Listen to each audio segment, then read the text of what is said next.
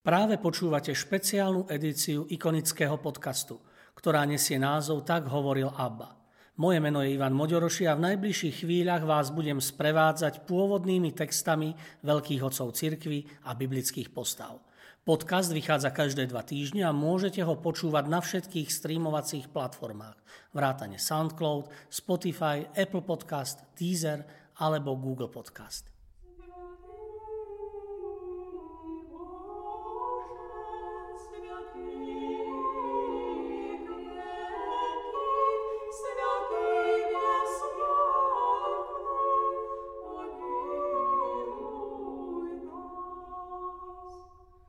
Svätý Bazil Veľký. Na ikone sa vynímajú 3 hierarchovia, ktorí svojim pôsobením v 4. storočí zanechali v cirkvi nezmazateľnú stopu. Vyniesli Kristovo učenie z uzavretých škrupúl duchovenstva medzi ľudí a pričinili sa o prístupnejšie šírenie evanjelia. Pre veriacich východných kresťanských cirkví sú títo cirkevní otcovia, tzv. Ekumenickí svetci, najmä patrónmi vzdelávacích inštitúcií. Svätý Bazil Veľký je vyobrazený hneď zľava. V strede stojí svätý Gregor teológ a napravo je svätý Ján Zlatoústy. Pre svoje zásluhy sa spoločne oslavujú 30. januára. Svätý Bazil sa narodil v roku 329 v Césarei na území dnešného Turecka.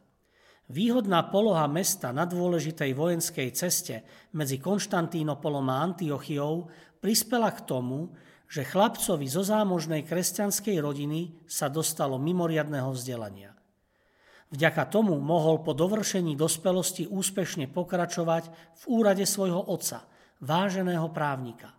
Štúdium ho priviedlo až do Atén, kde sa zoznámil so svätým Gregorom Nazianským. Toto stretnutie poznamenalo jeho nasledovnú životnú dráhu. Hoci po návrate domov sa zdarne uchytil v svojom remesle, neostal svetskému povolaniu verný nadlho. Podnietený svojou sestrou, mníškou Makrínou, sa oddal pustovníctvu a neskôr založil kláštornú osadu na rodinnom panstve v Anezi. Svetec po sebe zanechal početné spisy. Zaslúžil sa o rozvoj reholného života, kde namiesto výhradného asketizmu kládol dôraz na komunitu, bratskú lásku, spoločné modlitby a manuálnu prácu. Zaoberal sa mnohými, nielen náboženskými problémami, ktoré vyvstali vo vtedajšej dobe, pričom otváral vzájomnú komunikáciu medzi kruhmi svetskými i cirkevnými. Svojimi udivujúcimi teologickými schopnosťami bojoval proti arianizmu a iným ranokresťanským herézam, čím podporoval nicejské vyznanie viery. Známe sú aj jeho početné kázne, napríklad o Duchu Svetom alebo Hexameron, to je 6 dní, kde sa venuje stvoreniu sveta a poeticky opisuje skvenie sa Božej nádhery v Pánových dielach. Dokonca niektoré state z jeho listov, z ktorých sa zachovalo viac než 300, našli uplatnenie v cirkevnom práve. O tom, že nebol len vynikajúcim kazateľom, ale nasledoval Krista aj svojim životom, svedčia jeho charitatívne činy, nakoľko sa nie len on sám, ale aj kláštory pod jeho správou osobitne venovali starostlivosti a pomoci chudobným, chorým a bezmocným. Svetca dodnes uctievajú veriaci tak vo východnej, ako aj západnej tradícii.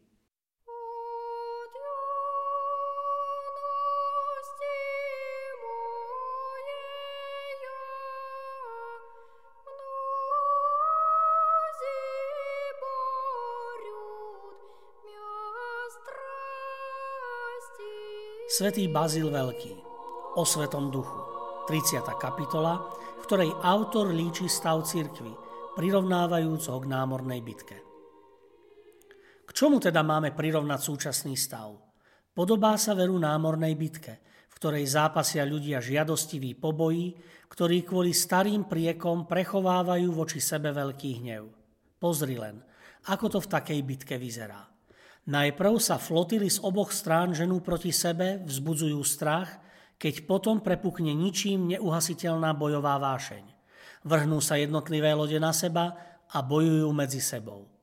Ak chceš, ešte si predstav, že vplyvom silnej búrky sa lodstvo ocitlo v zmätku a hustá tma z oblakov neustále znemožňuje výhľad. takže sa už nedá rozoznať priateľ od nepriateľa, keďže kvôli trme vrme nie je možné rozoznať signály. Aby bol náš prímer ešte výstižnejší, pridajme vzdúvajúce sa more, stúpajúce z hĺbky do výšok, z mračien padajúce obrovské masy vôd a hrôzu vzbudzujúci nápor vlnobytia. Napokon, keďže vetry dujú zo všetkých strán, všetky lode sú hnané proti sebe a bojujú. Z tých, čo sú nastúpení v bojovej línii, sa niektorí stávajú zradcami a uprostred boja prebiehajú k nepriateľovi. Iným neostáva nič iné, než súčasne odrážať od seba ostatné lode, obrátiť sa proti útočníkom a vzájomne sa zabíjať na základe hádky, ktorú vyvolala panovačnosť a závisť voči vyššie postaveným. Nezabúdaj na všetok hukot, v ktorom sa už nič nedá jasne rozoznať. Všetko je zmiešané. Na tomto mieste panuje more. Hluk z vyčíňajúcich vetrov, zo zrážajúcich sa lodí, hukotu vln a bojového riku zápasiacich. Všetko je hore nohami, takže nie je počuť hlas kapitána ani kormidelníka. Panuje skôr príšerný zmetok. Pridaj k tomu ešte chorobu slávy bažnosti, proti ktorej ešte nevyrástla žiadna bylina na svete. Dokonca, aj keď sa už loď potápa, vo vojsku neutíchajú hádky o prvé miesto. Odhliadni teraz od tohto príkladu a pozri na samotnú mizernú realitu, na ktorú sa tento prímer vzťahuje. Nepovstala už dávno Ariova schizma ako istý druh rivality, súperenia s Božou cirkvou a nevybudovala sa voči nej v jednom jedinom nepriateľskom bojovom šíku? Keď ale potom, po dlhom nepríjemnom vnútornom spore vystúpila proti nám do otvoreného boja, tu sa boj roztrieštil do tisícero spôsobov, do množstva jednotlivých ozbrojených akcií tak, že nie len na základe všeobecnej nevraživosti, ale aj na základe podozrievavosti v jednotlivých veciach povstala medzi všetkými nezmieriteľná nenávisť. Nie je vari tento hurhaj v cirkvi horší než výchor na mori? V ňom už neostávajú na svojom mieste hranice dané otcami. Všetky základy a všetko, čo upevňovalo vierovku, bolo uvedené do zmätku. Všetko bolo rozvírené a zrúcané. Navzájom sa napádame a zrážame sa na zem. Ak nás nezraní náš súper, ranu nám zasadí náš sused v bojovom šíku. A keď ranený klesneš k zemi, tvoj spolubojovník nohami šliape po tebe. Vzájomné spoločenstvo medzi sebou udržujeme len dovtedy, kým svorne nenávidíme nepriateľov. Ako náhle sú naši spoloční nepriatelia preč, opäť sa k sebe správame ako nepriatelia.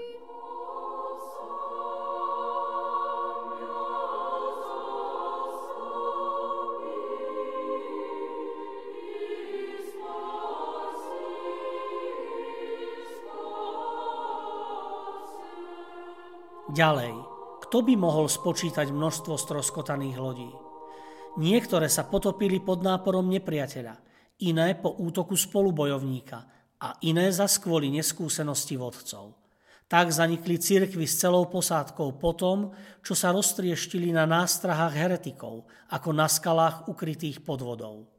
Iní spomedzi nepriateľov siahli po kormidle a stroskotali vo viere. Vari zmetok spôsobený mocnármi tohto sveta nepostihuje ľudí horšie než nejaký výchor či orkán. Nad cirkvou sa rozprestrela naozaj smutná, temná, bezmesačná noc, keďže svetlá sveta, ktoré Boh ustanovil, aby osvecovali duše ľudí, boli poslané do vyhnanstva. Nadmiera vzájomnej hašterivosti, nepriateľstvo medzi jednotlivcami je pokladané za dôležitejšie než všeobecný otvorený boj, nakoľko prekonanie slávy nepriateľa je uprednostňované pred všeobecným úžitkom. Okamžité naplňanie ctižiadostivosti sa cení viac než neskoršia mzda, ktorá je skrytá. Preto všetci, každý podľa svojej možnosti, vzťahujú na seba krvavé ruky. Divoký krik ľudí, ktorí si odporujú a hádajú sa, nepochopiteľný hurhaj, zvuk neustáleho lomozu tých, ktorí prekrúcajú pravú vieru preháňaním alebo vynechávaním, naplnil skoro celú cirkev. Skutočne, niektorí na základe zmiešania osôb nechali sa zviesť k judaizmu, iní stavaním prirodzenosti proti sebe ku gréckému mysleniu. Nedokáže ich zmieriť ani Bohom vdýchnuté písmo, ani apoštolská tradícia. Môcť rozprávať podľa želania, to sa stalo jediným meritkom priateľstva. Nezhoda v názoroch je dostatočným dôvodom pre nepriateľstvo. Pre rebelujúcich je rovnosť, rovnakosť v omyle spoľahlivejšou zárukou, než hociktorá spoločná prísaha. Každý hovorí o Bohu, zvlášť keď je jeho duša poškvrnená tisícmi fľakov špiny. Preto je aj jednoduché pre tých, čo dychtia po novinkách, ľahko nájsť spolu rebelov. Mocibažní, ktorí sa sami zvolili, žrebujú predstavených cirkevných úradov, spomedzi seba a odsúvajú na bok poriadok, ustanovený Svätým Duchom. Keďže Božie príkazy Evanjelia tým, že sa im zdráhame podriadiť, sú úplne postavené na hlavu, panuje neopísateľná tlačenica v honbe za vyššími miestami. Každý, kto chce niečo dosiahnuť, siaha po násilí, len aby sa dostal do vyššieho úradu. V dôsledku tejto túžby pomoci vypukla medzi Božím ľudom strašná anarchia. A skutočne, napomenutia predstavených ostávajú bez účinku a úspechu, pretože si každý myslí na základe svojej namyslenosti, prameniacej z nevedomosti, že už nie je povinný počúvať iných, ale skôr vládnuť nad inými. Preto považujem mlčanie za užitočnejšie než rozprávanie, pretože pri panujúcom kriku si žiaden ľudský hlas nezíska pozornosť. Slová kazateľa, slová múdrych bude počuť v tichu, by sme v dnešnej situácii mohli ťažko použiť. Zdržujú ma aj slová iného proroka. Múdry bude mlčať v tomto čase, lebo je to zlý čas. V ňom jedni nastavujú nohu, aby privodili iným pád. Iní šliapu nohami po tých, čo ležia na zemi, a iní zas tomu tlieskajú. Už nie je nikto, kto by zo súcitu podal ruku učupenému. A predsa, podľa starého predpisu je hoden trestu ten, kto obíde nepriateľové ťažné zviera, ktoré kleslo pod ťarchou svojho bremena.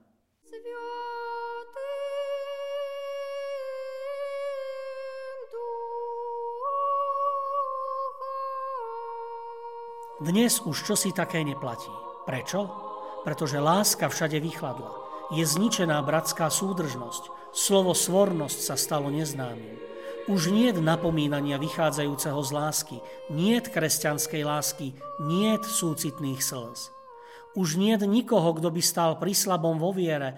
Omnoho viac sa rozhorela nenávisť medzi ľuďmi jedného kmeňa, pokolenia, a to natoľko, že panuje väčšia radosť nad pádom blížneho, než nad samotnými dobrými skutkami. Podobne ako pri nákaze. I tí, ktorí sa čo najdôslednejšie pridržajú istého spôsobu života, v dôsledku kontaktu s už nakazeným človekom sú postihnutí slabosťou a sú zachvátení chorobou ako ostatní. Tak sme aj my dnes sa stali navzájom podobnými. V dôsledku hašterivosti, ktorá ovláda naše duše, nechávame sa zviesť k súpereniu v zlom. Preto sedia na súde nemilosrdní a tvrdí vyšetrovatelia nad tými, ktorí pochybili. Sudcovia sú nerozvážni a nevraživí k ľuďom, ktorí vykonali dobré skutky. Zlo sa v nás natoľko zakorenilo, že sa zdá, ako by sme sa stali nerozumnejšími než nerozumné zvieratá. Totiž zvieratá rovnakého druhu sa zhromažďujú okolo seba. My však vedieme voči svojim súkmeňovcom najtvrdšie boje zo všetkých. Kvôli tomuto všetkému by sa malo v skutku mlčať. Na druhej strane ale je predsa láska, ktorá nehľadá a nepožaduje svoj prospech a ktorá sa ukazuje ako silnejšia než všetky ťažkosti časov a pomerov. Aj mládenci v Babylone nás učia splniť povinnosť i v prípade, že by nebolo nikoho, kto by súhlasil s pravou vierou. Spievali svoje chválospevy zo stredu ohňa bez toho, že by si všímali množstvo tých, ktorí pohrdali pravdou. Hoci boli len traja, vzájomne si vystačili. Preto ani nám nenaženie strach, čo i mračno nepriateľov. My sme svoju nádej vložili do pomoci ducha a vo všetkej úprimnosti sme ohlasovali pravdu. Bolo by to veru najhanebnejšie, keby sa osočovatelia ducha bez námahy opovážili vystúpiť proti pravej náuke. My však, aj keď máme takého mocného spolubojovníka a zástancu, zo strachu sme zameškali slúžiť slovu, ktoré bolo pre nás uchovávané v tradícii otcov. Ešte viac, ale náš úmysel vzbudila tvoja nepredstieraná žiariaca láska.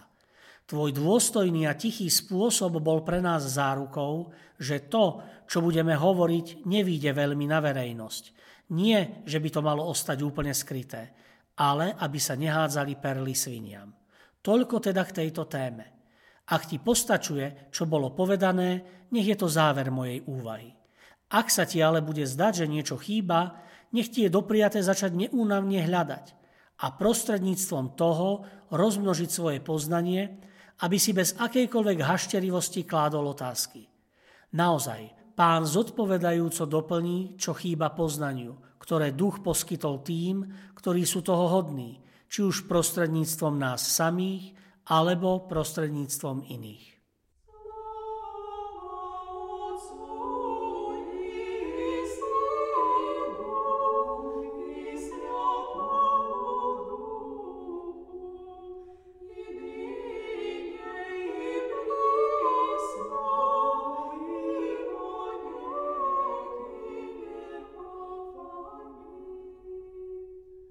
Vďaka, že ste si vypočuli túto epizódu.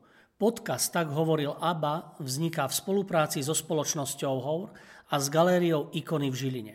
Osobitne chcem poďakovať Milanovi Urbaníkovi a Matúšovi Ďuraňovi, ktorí spolu so mnou obsahovo aj technicky pripravili túto epizódu. Sledujte nás ďalej na našej facebookovej stránke Ikony, kde sa dozviete všetky novinky o podujatiach v galérii a o nových dielach ikonického podcastu. Do počutia o 2 týždne.